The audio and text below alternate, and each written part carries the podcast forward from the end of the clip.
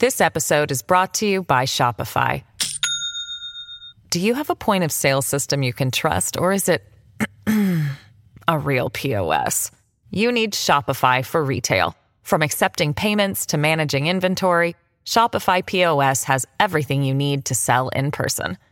Go to shopify.com slash system, all lowercase, to take your retail business to the next level today. That's shopify.com slash system.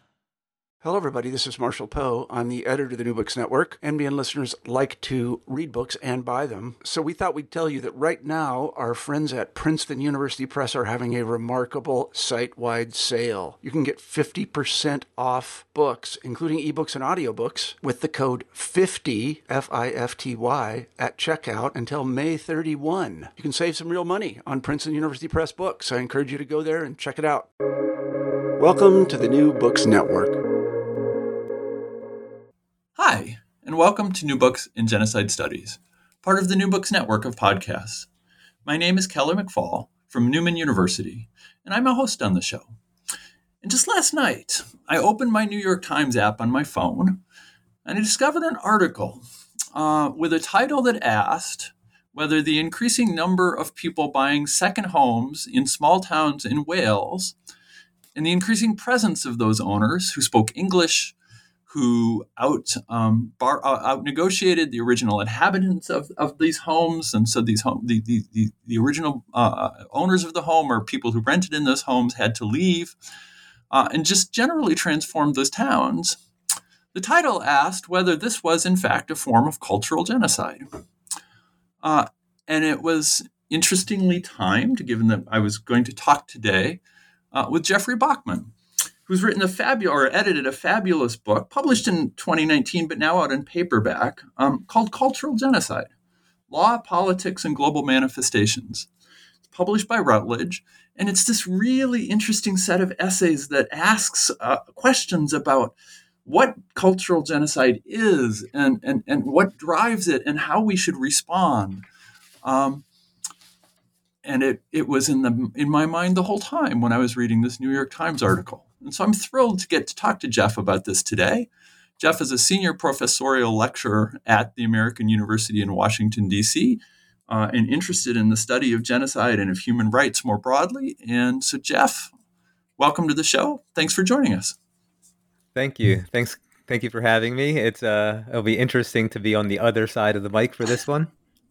Yes, and I didn't say um, Jeff is a co-host on the channel. You've heard his voice before, I'm sure. Uh, I love listening to his interviews, and um, and I'm excited to give him a chance to talk about his work this time. So, so that's a tiny bit about you, Jeff. But but let's give you a chance to talk a little bit. How did how did you become an academic? What what made you interested in these issues of, of human rights and genocide and violence? Thanks again, Kelly. Um, you know, it's interesting to sort of date myself. I was a senior in high school in in 1994, um, and I was actually taking a um, elective history course uh, that was on contemporary issues. And um, you know, the Rwandan genocide, of course, uh, had started in April of 1994. And so we did uh, we did spend some time on uh, on Rwandan genocide, and know, at the time being 18, um, it, I was a little uh, maybe naive in terms of understanding how politics work. Um, and because I, I, was, you know, it was hard to imagine why isn't something being done um, to stop this. And of course, uh, there, you know, a whole episode could be on how uh, the genocide was being framed at the time. Um, but nonetheless, we knew lots of people were dying, and it just, you know, astounded me. I didn't understand why um, nothing was being done and that just you know a little bit about um, you know what led me ultimately to, to genocide studies. Um, but uh, I don't want to get into too long of an explanation. I'll say that my undergraduate studies, uh, I was sort of um, encouraged. I'll put it to uh, study something that um, my you know my dad believed would have a um, a longer career outcome, and so I studied business and Um, I also surfed, and uh, I actually used my business degree to get a job at Ron Jon Surf Shop in uh, at the Jersey Shore. And I realized at the time, you know, um, this just wasn't fulfilling to me. And uh, so then I last minute applied to uh, a master's program in composition and rhetoric, and because I've always had an interest in how language has been used. Um, for persuasion, but also for manipulation. And so I did a, a, master's in comp and rhetoric. And then I was teaching writing courses as an adjunct. And I realized I was basically turning my writing courses into writing intensive like international studies courses and so that's when i realized well maybe i should uh, if i want to be teaching what i want to be teaching uh, maybe i should go on for doctoral studies and um, you know, i applied to the doctoral program at northeastern university and it was a uh, interdisciplinary program which was great. I got to take a course on media coverage of the israeli-palestinian conflict but i was also taking a course at the law school on international human rights law and then i ultimately did my uh, my dissertation on the genocide convention and the evolution of the language for preventive purposes because there was so much research on the punitive aspect. And I wanted to see, well, how did the language evolve in terms of genocide prevention? and uh, yeah, so that's sort of tying together. I hope uh, you know how I both became an academic and um, you know and genocide studies. And you know the last thing I'll note is I, I did spend a year at Amnesty International uh, in 2004 and it was a really interesting time um, to be there. Uh, there were discussions about the Darfur genocide and whether or not to call it genocide, and this was also somewhat illuminating to me, just to, so sort of the discussions that go on about when to use um, certain words to describe things, and it made me, you know, think back to you know the Rwandan genocide when there was like you know you know the United States, there was that those documents or memos saying, you know, be careful calling it genocide. Um, legal is concerned that we might actually have to do something if we call it that, and um, so it fed into this interest in in, in how we use uh, discourse to um, maybe push for certain outcomes that are preferred by uh, by the actors involved. So uh, sorry if that was a, a long answer, but uh, yeah. Um, oh, my my point of bringing up Amnesty International was simply that uh, you know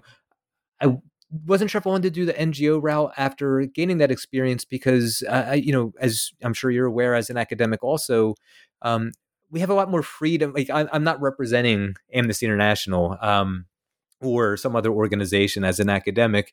Um, we're you know we're essentially representing ourselves, but also our, our, universities. And I found the academic freedom part of being able to focus on uh, what I want to be focusing on, when I want to be focusing on it, um, know, was was more attractive to me than uh, the NGO route. Okay, so do you still surf? I I have it's it's funny. The last time I surfed, even though I'm about three hours from uh, Ocean City, Maryland, the last time I surfed was in La Jolla Beach. It's uh so for some reason I've surfed in San Diego, but I've never well, I'm not never, but it's been probably uh, 10 years since I've surfed on the East Coast, which is very strange since I live uh, essentially on the East Coast.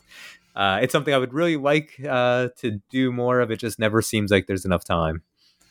I was going to say, you've just confirmed every undergraduate's perception of academics that they've chosen to sit and read and write books rather than surf. right. But I do play pickleball now, though, which I know is the craze right now. So. It is indeed, and so does my wife, and so thus do I. So, um, so, so why? So, so actually, let me ask what what. This is not your first work. So, what have you done in the past? What books and, and, and things have you concentrated on before? You talked about the Genocide Convention. How, how, what is your path to this book? So, um, I so my you know, my dissertation, as I mentioned, was on the evolution of of the, the preventive language, and um, you know, it's interesting. After I finished that, I actually sort of ran away from genocide studies a little bit. Uh, it had been such a huge part of um, you know, both my academic and my regular life um, and at the time, uh, you know, there was so much being revealed about the uh, targeted killing and drone strikes program. And so I, I spent a few years uh, writing about that, um, everything from uh, how the New York Times and Washington Post covered uh, drone strikes, and especially in their immediate aftermath, to um, where do drone strikes fit in human rights law and international humanitarian law. Um, and then later uh, a related piece on uh, discourse analysis that I co-wrote with uh, a scholar um, based uh, at, at, Leeds University or University of Leeds. I may have gotten that wrong. Uh, Jack Holland uh, on national security speeches that were used to to, to excuse me justify drone strikes and. You know, what's always sort of present in um, the work that I'm doing is you know the the role the United States plays um, in the world. And so, um, you know, my first book uh, that preceded the edited volume is titled uh, "The United States and Genocide: Redefining the Relationship," and it uses the um, you know the Bosnia versus Serbia case. Uh, and for those who um, you know maybe aren't familiar, uh, the International Court of Justice deals with uh, you know disputes between states in the world, and uh, Bosnia brought a case against Serbia uh, for its alleged role in the genocide at Srebrenica in 1995, and uh, what the International Court of Justice did was set a number of precedents about what constitutes failure to prevent genocide, what obligation states have, uh, what is complicity in genocide, what does it mean to conspire to commit genocide, and so on. Uh, and I use that framework to look at the U.S. relationships with uh, Indonesia during the 65 66 massacres. I mean, I would call it genocide, but uh, political groups are not included in the Genocide Convention. So technically, legally, um, you know, doesn't sort of fall there um, but also the U.S. relationship with Pakistan in 1971, uh, when you know I would argue genocide was committed in East Pakistan, present-day Bangladesh, uh, with Rios Montt in Guatemala, with Saddam Hussein during the Kurdish genocide in Iraq, and just to kind of show that you know basically my argument is that Samantha Power, who wrote you know what will probably be the best-selling genocide studies book um, in, of all time for all time. Um, what I argue is sort of you know criticized U.S. foreign policy around the sort of acceptable margins, but didn't go far enough in terms of uh, how you know she approached uh, the U.S. relationship. And uh, so yeah, so that was that, uh, and you know obviously the, the, the connection is with the you know again U.S. human U.S. and human rights uh, with the drone strikes, and so that tends to be a underlying theme in a lot of the research. So let's turn to this book, and I'll ask a, the the basic obvious question first. Uh, the book is titled Cultural Genocide. Um, how do you define cultural genocide? So in the book, I, I didn't want to, uh, yeah, well, I mean, I'll, I'll back up one sec. Um, there's different forms that we talk about, right? So the book is divided into two sections one on sort of forced assimilation, colonial settler, um, and, and so on. And then uh, the second part is on uh, more focused on um, tangible cultural destruction. So the destruction of artifacts, uh, monuments, um, you know, essentially like UNESCO. I'm sorry, I was going to say UNESCO, but cultural heritage that has been recognized as fundamental, um, you know, to sort of world culture. And um, so the definition I used in the book um, was an attempt not to impose any one definition. And so I borrowed from Damien Short, uh, who has a book called Redefining Genocide, which is actually a book I would I would recommend. Um, and it was defined as quote a method of genocide which destroys a social group through the destruction of their culture. Um, and so this I thought would leave it kind of open ended for scholars to approach the topic of cultural genocide without feeling like they have to fit it into a, a box. So why this book now?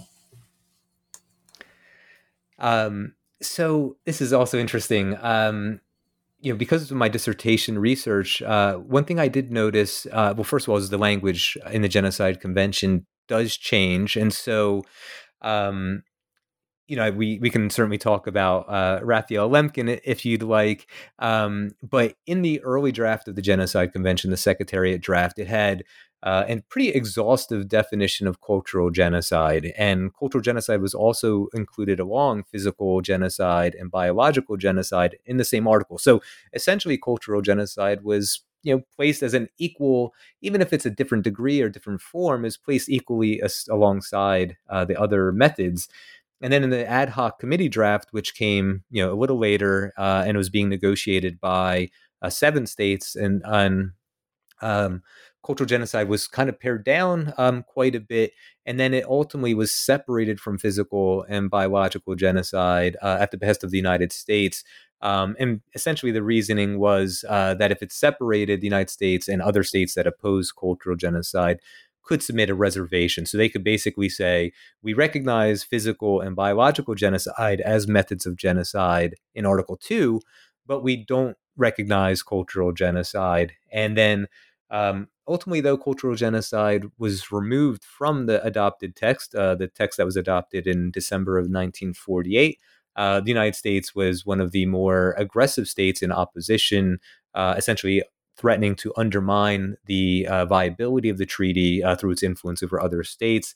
Um, and so cultural genocide was removed. There's also part of a compromise. You know, the Soviet Union didn't want political groups protected. And so ultimately, political groups were removed. Cultural genocide was removed. And so, you know, that was part of my, um, you know, reason for ultimately uh, editing this volume. Um, but also an interesting exchange I had with a, a colleague um, who I, I, was presenting at a conference. Uh, this was probably way back in 2013 or so. Um, and before I even got out of got out of my mouth, my perception of cultural genocide or my position, um, it was kind of scoffed at that, that this idea that cultural genocide could be genocide.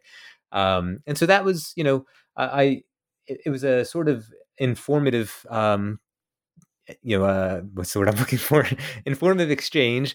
And um, and uh, you know the other thing was there was so little literature at the time on cultural genocide and i had actually complained to uh, my partner now wife uh, jeannie about this and she's like well why don't you add to the literature then it's like oh yeah like as what a great idea um, and so you know i had worked with adam jones who's the editor of the series for Routledge on uh, genocide and crimes against humanity and uh, so once I had the book on U.S. and U.S. and genocide, it's like, well, maybe I should talk to Adam about you know the possibility of doing this edited volume. And you know, so I developed this proposal and got a great group of contributors together, and uh, ultimately it was contracted. And um, yeah, I'm very happy about it. It's um, at the time I counted it being as only the third book that focuses entirely on cultural genocide, and it was the first edited volume that's bringing all these diverse cases and perspectives together. And so, yeah, so, for those listeners who are new to the podcast, uh, Adam's been on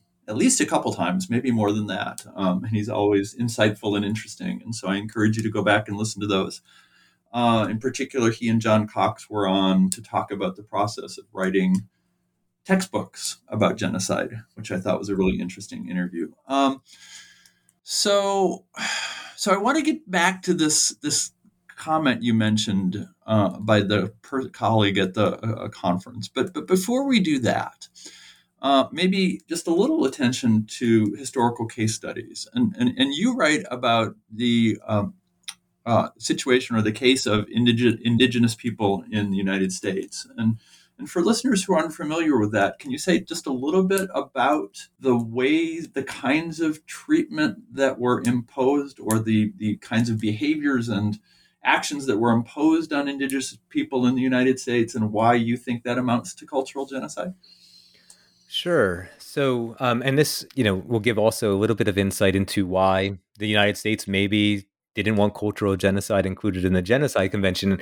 And I can give uh, the reasons that they gave for why they wanted it omitted. But if we put it in this historical context that you just asked about, um, it certainly maybe give some ideas of why how there may have been some incentives for making sure it was removed.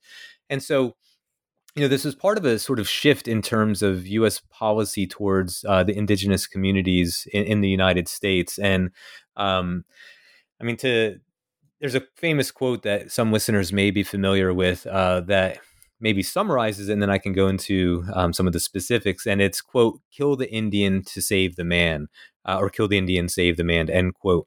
Um, and the idea was, you know, essentially to anglicize um, indigenous youth. And part of this was there's there was an idea that the um, older generations of indigenous peoples were uh, too set in their quote unquote heathen ways. Um, and so, therefore, there was this idea of uh, targeting the youth. And one of the main um, pathways to targeting the youth was through education. And that's where, you know, the res- residential schools um, came into play and you know, so students were um, or you know youth were removed from their families, um, put into these schools. Um, names were they were given Anglo names, uh, haircuts. Um, you know, educated in uh, oftentimes uh, Christianity, uh, and then the practices, uh, customs, traditions, the use of the language was prohibited, and in some cases there was uh, um, what's the word I'm looking for here? Um, it's escaping me, but essentially extreme forms of punishment, including uh, physical punishment for um, you know violating these prohibitions. And so, um, yeah, uh, there was. It's interesting because at the same time that they were being anglicized, um, I don't think there was ever really an understanding that even if they succeeded in anglicizing uh, these youth, that they would ever um, be treated uh, with the same uh, dignity and respect of of white children. Um, and so, um, yeah, this was basically their attempt to quote unquote civilize um, indigenous peoples in the United States, um, but not necessarily with the purpose of um, bringing them up to you know what they would say the same level as um, as the white children or, or and, and, then therefore white adults. And I want to I, I, should have said this initially. I want to point out that that, that, that chapter in the book was was co-authored, and I'm mm-hmm. sorry I don't know how to pronounce her last name, Lauren Karasik. Is that correct? That's right. Okay. Yeah. Uh, and so you know something I was just gonna um, yeah. to add. Yeah. So if we think about um, why the United States uh, wanted cultural genocide removed, we can also look at the other colonial powers because the United Kingdom and France were also opposed to the inclusion. Uh, and they had, uh, of course, colonies in all over uh, the world, but um, Africa in particular. And one of the things that I don't know if I argue in this book, um, but I have elsewhere, is that they didn't need to be sure that they were committing cultural genocide or not committing it. Um, just the possibility that they could be implicated in the commission of genocide would be incentive uh, enough. Um, and what they did, and during the uh, negotiations, is seek to essentially trivialize um, things that constituted cultural genocide. Um, so they equated cultural genocide to burning books, and burning books uh, or destroying books was a um, an element of cultural genocide. Um, but you know, they were basically arguing this is a minority rights issue. Um, so this should be in a human rights convention. Uh, we should not be equating something um, uh, you know, like uh, the physical destruction of a group with burning books, which you know I certainly think um, understates the uh, impacts of cultural um, genocide or acts that would have constituted cultural genocide had they been included. So you have a variety of other case studies, um, and and I should say many of these case studies focus or serve both to illustrate the case study, but also to make a broader point about cultural genocide.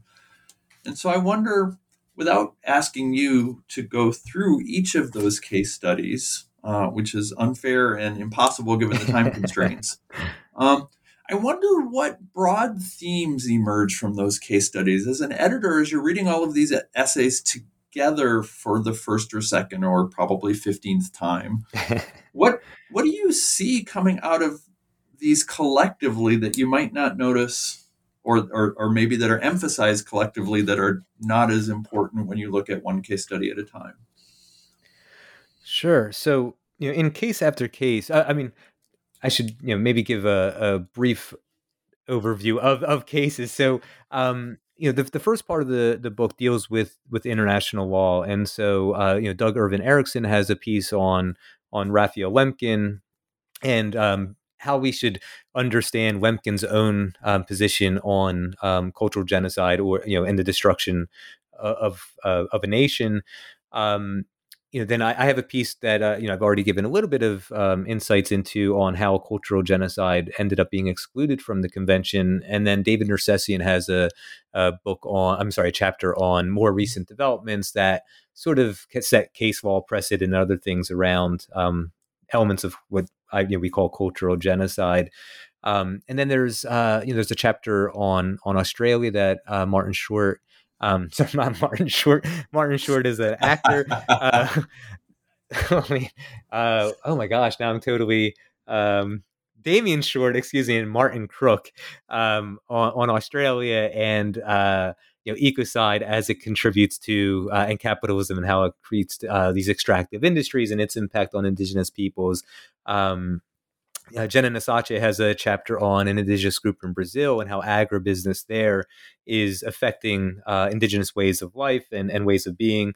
And uh, Kjell Anderson has uh, one on on West Papua and um, you know uh, what he describes as cold genocide or slow motion genocide there. Uh, and then it does turn to to cultural destruction. And uh, Helen Mal- uh, Malko has a chapter on uh, Iraq and the uh, so-called Islamic State and its destruction of cultural heritage. Uh, Moojan Momen has one on the Baha'i and, and Iran, and uh, Dawood Abdullah has one on on Palestine. And then, um, and this is a, a, little bit separate. Me, you know, happy to come back to it. But Andrew Woolford has a great chapter on on transitional justice, and I give you all that background just to. Um, kind of get to that, you know, in case after case, uh, you know, the persecution of particular groups and attacks on their shared cultural identity and the heritage had and continue to have consequences for um, affected peoples that extend well beyond uh, the immediate harm. Uh, cultural genocide affects group cohesion, it affects identity, memory, and, and way of life. Uh, and the cases in the book illustrate the ways uh, such ill, ill treatment and attacks uh, that threaten the very existence of group as such. And I think as such is really uh, a key part of this because um, you know when we talk about physical destruction, we're talking about attempts to um, destroy the group by killing off the group essentially. Uh, and that can happen through immediate physical violence. I mean, if you think about biological, that can also um, be sort of like a cutting off point, right? So if you are um, forcibly marrying members of one group into another, and then the children that they produce are in that group. Uh, it may take longer than direct physical violence, but ultimately, when coupled with physical violence, you can imagine how um, a group's existence, even if not 100% being wiped out, um, could be uh, destroyed um, to the point where um, you know the, the, group barely exists as as a group. Um, but uh, you know, as such, I think is an important part for the cultural genocide aspect because um, you know we're not necessarily talking about, although cultural genocide can certainly be accompanied by other forms of uh, attempts at destroying the group.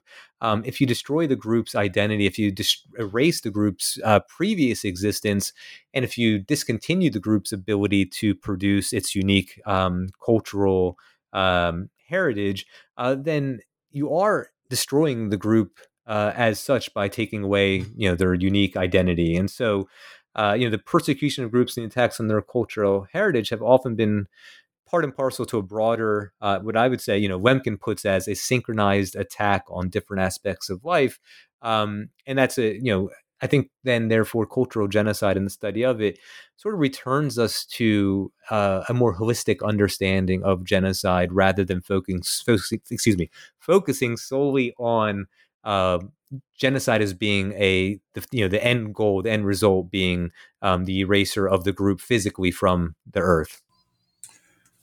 So most certainly uh, the the the, the um, cultural genocide, the genocides of in, in in the U.S. or North America more broadly, uh, and Australia encompass a period of time before the mid 1800s. But but broadly, all of these case studies are modern case studies. Um, what do you? And I wonder if that's on purpose, if that's because of a a perspective on cultural genocide that mostly limits cultural genocide to the modern period, or whether that's a matter of convenience. You could find authors who could talk about that, who are willing to write. And, and then more broadly, what, what do you imagine including earlier case studies might do to the broader perspective on cultural genocide?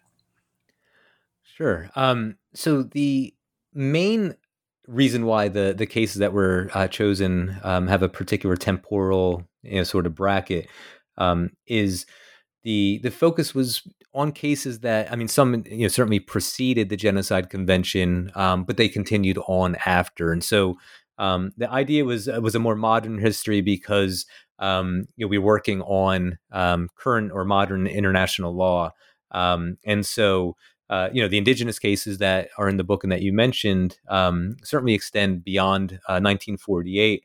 Uh, and then many of the cases then, uh, of course, are, are even more recent in, in history. So um, that was really the, the main um, focus there. Um, you know, I'm not a historian, so I, uh, I don't want to speak in ways, you know, on things I'm not overly familiar with, but uh, I certainly think if you could, you know, back up from there, um, to the age of exploration um, and look at um, you know some of the the earlier um, times when uh, Europeans um, you know sailed to uh, other parts of the world, including um, the Americas.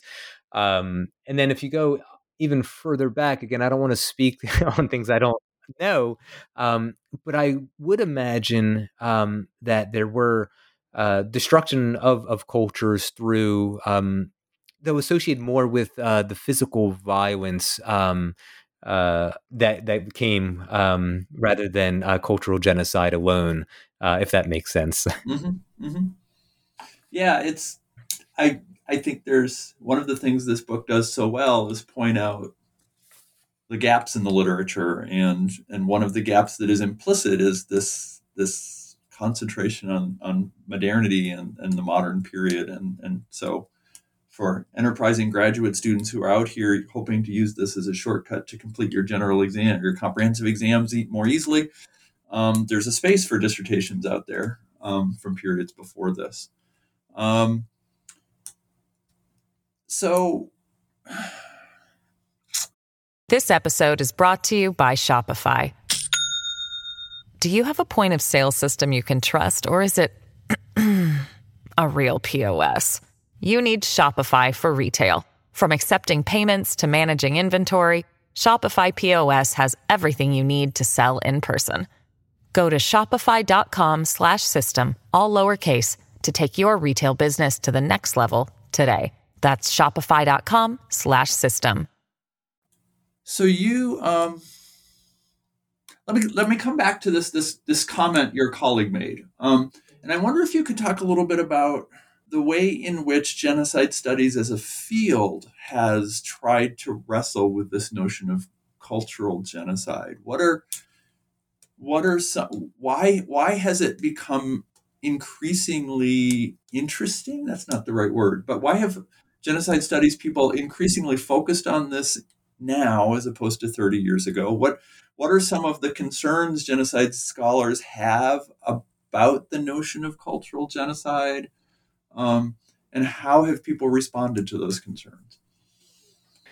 Yeah, so um, you know, I, I, guess maybe one place to start would be, um, you know, the early genocide studies is is is predominantly sort of known for um, Holocaust studies, which then evolved into um, genocide studies, uh, and then particularly into comparative uh, genocide studies. So, you know, I'm thinking about there was there wasn't a lot of, of focus on genocide studies for some period after the Holocaust, um, but then it, you know as it emerged, uh, focusing on on Nazism. Um, I mean, certainly we can look at Lemkin's uh, Axis uh, powers in occupied Europe, but um, in, in, the early '80s, uh, there was this rise of of comparative genocide studies, and um, you know I don't I don't think it was probably until the last 15 years or so um, that we really saw a, a movement towards um, focusing on on cultural genocide, and I think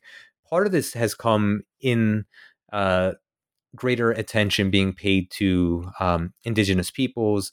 Um, you know, we have the Declaration on the Rights of Indigenous Peoples that uh, was uh, in the 2000s, and um, but in the scholarly literature, there's been uh, I, I guess maybe a I, I don't know maybe a reluctance um, to recognize cultural genocide, and that's you know generally speaking. Um, you know, part of this, I think, uh, Ben Meiches um, has a has a book that talks about the hegemonic understanding of genocide, uh, and genocide being synonymous with uh, with mass killing. Um, some would point to um, you know, uh, Alex Hinton has the genocide studies canon and the prototype being the Holocaust. And if it doesn't look like the Holocaust, then, um, you know, it, it, maybe it's not treated uh, the same way within genocide studies. Um, which is you know I think kind of interesting because uh, there were certainly uh, elements of cultural genocide um, you know present in in during the Holocaust. Um, you know, it wasn't just the uh, and I don't mean just to trivialize, but it wasn't the the mass killings um, were not the only forms of genocide that occurred there. Um, but uh, you know, I, I, did a little bit of, of research for the introduction for the book, and I, I looked at there's a, a survey of genocide uh, studies, alternative definitions of genocide. And uh, Scott Straus uh, published an article on this, and Adam Jones includes this in his book, um, Genocide: A Comprehensive Introduction. And uh, you know, massively, uh, the definitions uh, include um, mass killing um, and typically a substantial um, number of people, uh, of members of the group. Um, you know, biological genocide was included in a number of the definitions as well, um, but there were very few that included uh, included cultural genocide, and so um, you know the evolution. I think in terms of the recognition. Uh, well, I guess I should take one step back. Um, and I'm trying to I'm starting to lose my train of thought, but uh, you know, cultural genocide is something that um, a lot of scholars, I think, would say is not genocide itself unless it's accompanied by uh, physical attacks on members of the group. And even in some of the uh, international criminal jurisprudence, there was, um, you know, cultural genocide is not genocide, but it could be evidence of the intent to commit genocide. And so, if we think about you know the the records of the plans of, of the Nazi Party, um, it was very clear what their intentions were.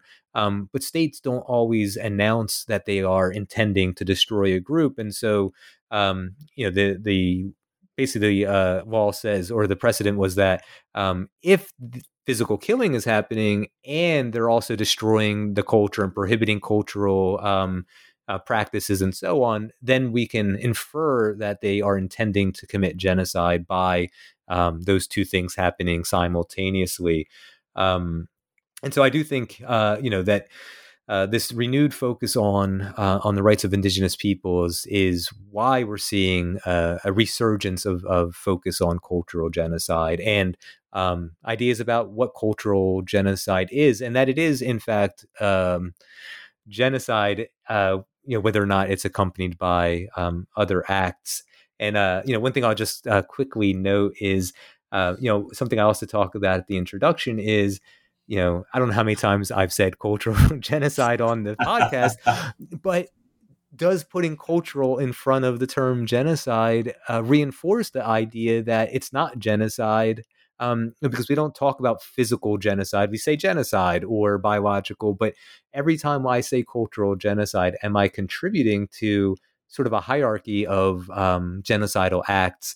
And uh, it's it's a you know I'm not the first one to wrestle with this, um, but at the same time, it almost seems necessary to have the qualifier in front so that we know what we're talking about. And um, and so yeah, there's a I don't know if it's counterproductive or not, but yeah.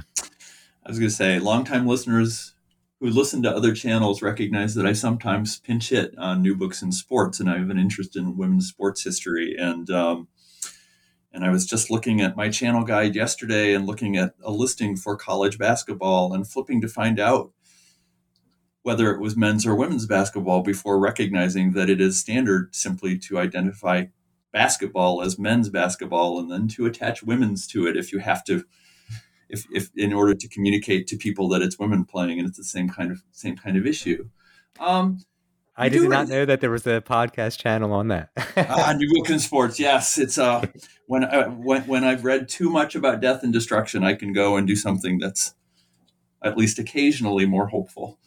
Um, so you raise a couple, you point out a couple of, of, of objections that genocide scholars sometimes raise in the book. And one of them is that it's hard enough to get the international community to care about physical genocide that involves mass, mass killings.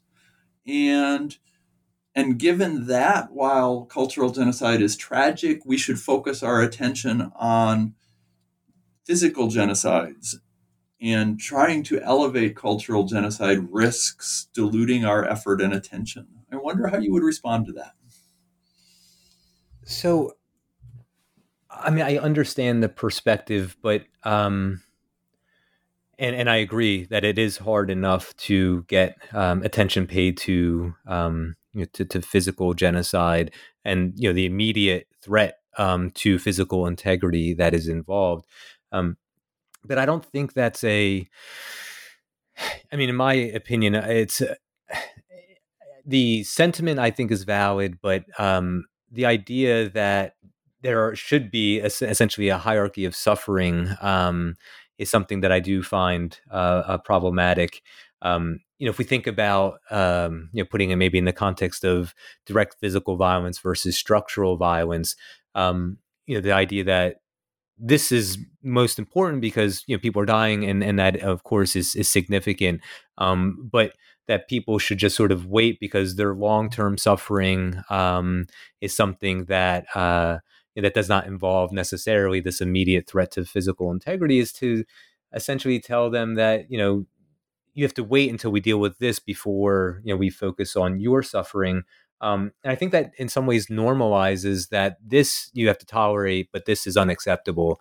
Um, you know, meaning you know, uh, physical direct physical violence is unacceptable, but we have to tolerate other forms of of suffering.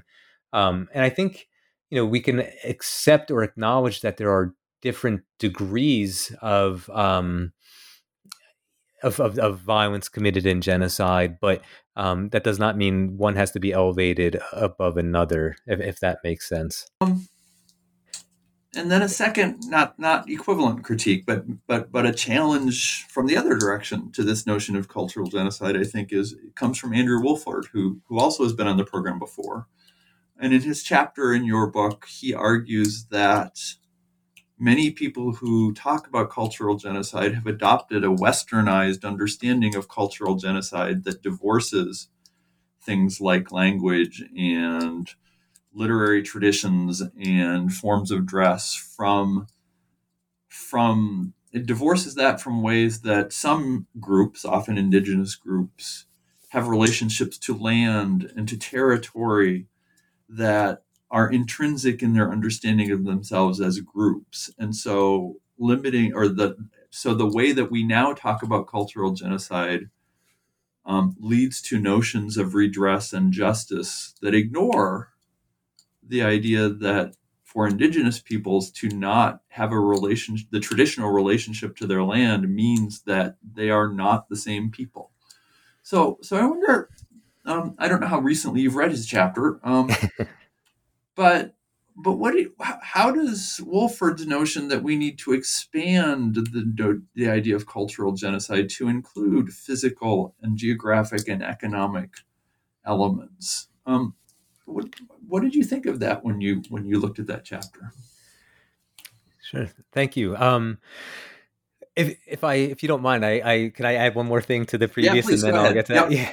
So because uh, one thing I did want to to mention about um, you know this sort of physical genocide versus cultural genocide, and um, you know, th- you know, the direct violence versus longer term um, destruction, or what I would argue is destruction, is um, you know, there's uh, has transitional justice or justice uh, impacts as well as restoration, um, and so you know, one of the you know going back to the argument I made about the U.S. you know that the U.S. made against cultural genocide, that burning books and mass killings are uh, on completely different levels um, as you noted, it's challenging enough for restoration and repair, uh, let alone prevention, um, but also you know restoration, repair, in the aftermath of violence on a massive scale.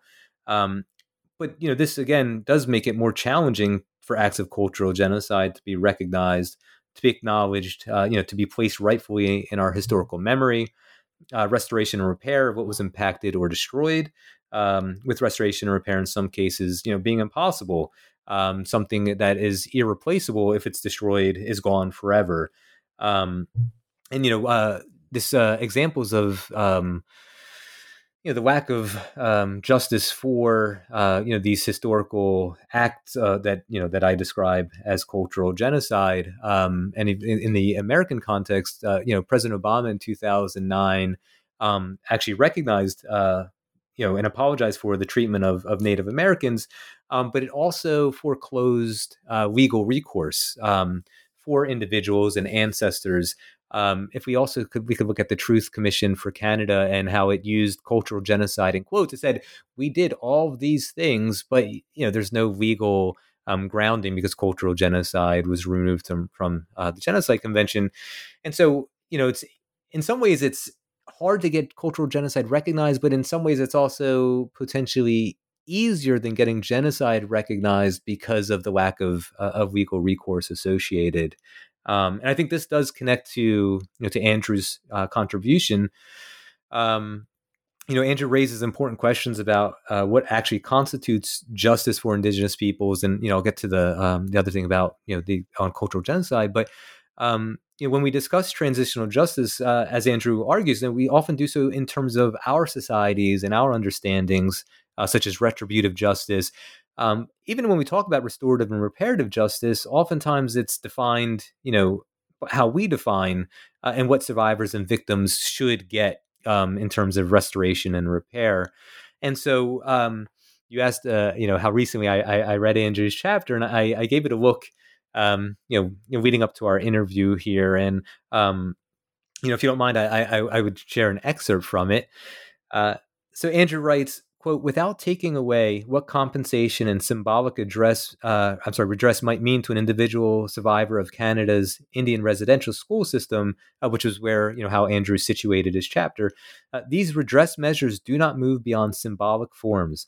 Even the compensation is largely symbolic since it obviously cannot ameliorate the levels of harm experienced by survivors.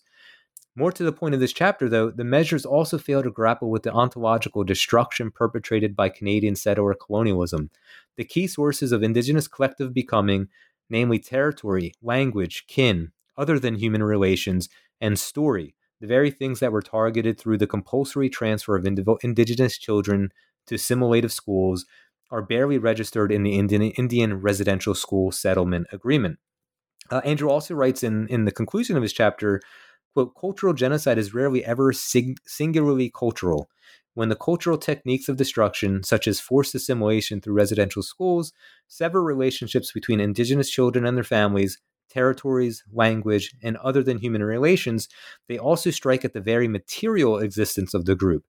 This is an ontological destruction that targets the complex intersections of nature and culture that make possible ongoing processes of group becoming.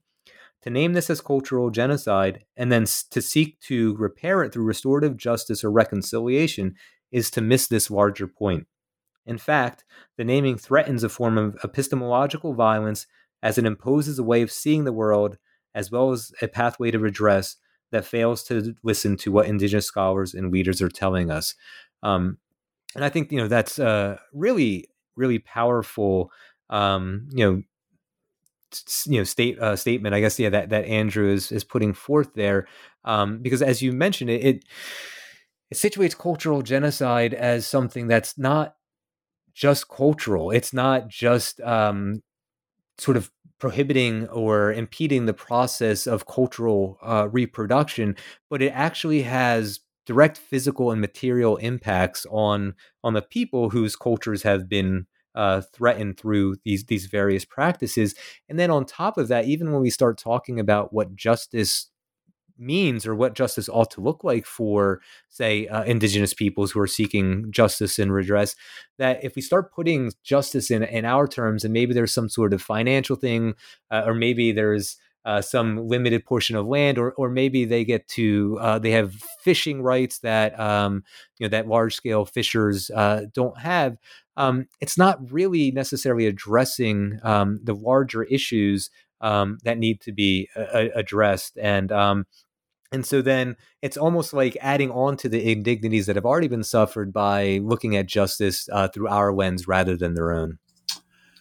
So we're, we've, we've talked for quite a while. Um, I guess I'd ask a couple, I don't know if practical is the right word, but kind of concluding questions. And, and one is, um, one, I guess I'll circle back to what you, your, your uh, very first answer about how you became interested in genocide studies. And, and it's an answer I've got from a lot of people when I ask this question, and it's in fact my own. I was a little older than you. I was in graduate school during the Rwandan and Bosnian genocide, but that's what particularly uh, made me aware of the field and made me passionate about pursuing it.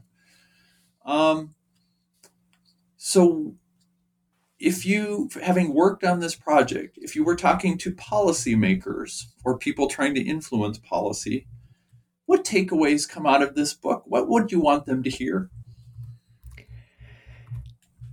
Um, so, I mean, yeah, I mean, this is this is not going to be profound, um, but it's uh, you know because it's it's it's it's out there already. Um, but I think um, you know a number of things. Uh, if we just take the you know the United States context, um, and there's been uh, I forget what the the name of there was some recent uh, conference that I think was on a sort of truth commission. Um, mm. but it but it didn't involve policymakers or um, elected officials. I think it was mm-hmm. largely activists, advocates, and, and academics. Um, but I do think uh, you know it's we're beyond the point where uh, the United States um, should have some form of uh, truth and reconciliation, uh, and this is for um, both uh, indigenous peoples, but also African Americans, uh, mm-hmm. and and I mean, I, I, really I think it should encompass um, as much as possible uh, as many historical, um, what I would say are crimes. Uh, uh, as possible, because um, you know I, am actually working on a paper right now, and I know that uh, at, assume that you end with a question like this. Uh, yes, so I, I, hate to, to jump the shark, but uh, and I don't think that's the right way to use that. Um, but uh, you know, I think to move forward, we add we can't we have to address things that have happened in the past and um, otherwise you know some would say we're destined to repeat these things but it's not for me it's not even repeating it's that we're we're continuing them um, rather than p- repeating them i think we need to tie um, things that are happening today to um, you know to our history. And so I think um, we need acknowledgement, we need um, reparations, um, and any and but at the same time, as I mentioned with Andrew's chapter, um, it has to be through the uh, informed uh, consent of, of the people, you know, in the of whose pop, or sorry, whose communities have suffered. So I think that's the the biggest thing, and I don't think that has to be limited to the United States. I don't think the United States is alone in not within a lack of willingness to acknowledge its history. Uh, I mean, we could look at Turkey and the Armenian genocide as, as an example. Um, but if we really are going to move forward, um, then I think we have to, um, you know, acknowledge and and and document the past. So you know, truth and reconciliation commissions um, have an educational effect as well um, because the proceedings are recorded and it's out there for everyone to see. And I think that uh, you know a, a simple apology is just insufficient uh, when we're talking about the scale of um, you know the impacts of of you know historical policies on um, different communities. So, so a, a, related question: If you're now now instead of talking to policymakers, you're talking to people who are in the genocide studies community. What what new kinds of questions or what gaps need should should they be thinking about? Where what what do you want this book to stimulate in terms of further research? Hmm. In terms of further research, um, I, I, may actually say something about this in the book. I should have refreshed myself. um, you know, I mean, I, if I, if you don't mind me putting a slightly different spin on yeah, it. Um, you know, I, I, thinking more of, you know, broadly for genocide studies. Um, you know, Dirk Moses has a book that just mm-hmm. came out that I had the you know the uh, chance to interview him about called "The Problems of Genocide: uh, Permanent Security and the Language of Transgression." And um, you know, uh, there's it's it's a 500 or so page book, so there's so much more in it than I'm about to say. But um, you know, Dirk does raise um, some concerns about the international criminal hierarchy and um, and I mentioned you know hierarchy of human suffering earlier in, in, in our discussion, um, and I think it's really important for genocide studies to um, continue because I think it's happening, but to continue to move out of a sort of silo um, that I think it has had operated in for a, a long time, um, to look at other forms of violence and suffering, and you know it's we could think about well it's not something's not genocide but that doesn't mean um, that the human suffering involved um, should be completely removed from our genocide studies lens. And um, you know i'm thinking about you know dirk raises a question uh, he says something like um, for victims of genocide and and you know quote unquote collateral damage um, you know what really um, is is the difference in terms of um, you know the suffering um, especially if they're you know if, if they're both innocent uh, and i really messed up that quote i apologize dirk if you listen to this um, but I, I, think that's important and I, you know one of the things i'm looking at um, or will be looking at hopefully is um, what I would argue is a nexus between aggressive war and genocide, uh, including uh, I'm you know in a comparison of genocide propaganda and uh, and war propaganda. Um, you know to see if there are comparisons that can be made between the dehumanization of of the people who um, you know are ultimately uh, killed or affected in other ways, um, and so Yeah, you know, there's I, I wrote a piece called uh, "the four four schools of thought on the relationship between war and genocide," mm. um, and you know, I, I did find uh, this really um, adamant uh, position among some genocide scholars that war crimes are war crimes and genocide is genocide. When we compare the two, um, mm. we're doing a disservice to the victims of genocide, and and I I just I don't think that's necessarily the case, uh, especially when we think about what the intentions are in aggressive war, um, and then look at you know and how that can be compared to the intent in genocide. So, mm-hmm. so I I'll, I'll circle back then to the story I told at the beginning. Is there a danger of pushing this notion of cultural violence or cultural genocide too far? Is it is it legitimate to claim that because people are buying second houses in your village that this is a form of cultural genocide? So I, uh, I as an I did not know that about that story. And it's not fair. you haven't read the story, so. but I, I think it's an interesting question, and uh, I'm gonna sort of maybe cop out a little on the answer by going to to Lemkin. Um, and you know, Lemkin talked about uh, different phases of genocide, and um, you know, one being uh, the forced removal of a group and then imposing you know the political and social and you know legal and uh, whatever all the institutions um, on that land so now you've basically erased the existence from uh, a particular area um, and then there's also um, the uh, you know, impo- you know leaving allowing people to stay but also imposing um, the institutions of the group uh, that is now occupying that land um, I don't you know I I'd have a hard time um, calling what you you know what you describe from this article as cultural genocide. Um, but it does raise, I think, important issues around human rights. Uh, if we look at gentrification, um, you say in the, in the United States context, um, I do think that if from these transatlantic transatlantic uh, slave trade um, all the way up to today, that there have been efforts, including um, uh, you know some that are documented in uh, the uh, pamphlet slash book we charge genocide um, that extend beyond um, you know say gentrification um, that you know you could raise you know questions about cultural genocide uh, in the United States but what you're describing from the article um, I'm not sure if I could say without you know more in-depth. Sure, and I'm and I should say I'm less interested in the article itself as in wondering where the outer bounds of this definition are about this this discussion about what is and is not cultural genocide. Um, I think the field has quite appropriately pushed those definitional boundaries outward, mm-hmm. but I wonder where where that process ends. Presumably, there is an end somewhere, and I'm not sure where that is, and that may be something that that that this as this discussion continues, that comes up. Yeah, um, I think uh, I think a you know case by case basis also helps, yeah. so you can look at the you know the particular features um, mm. of each. Mm.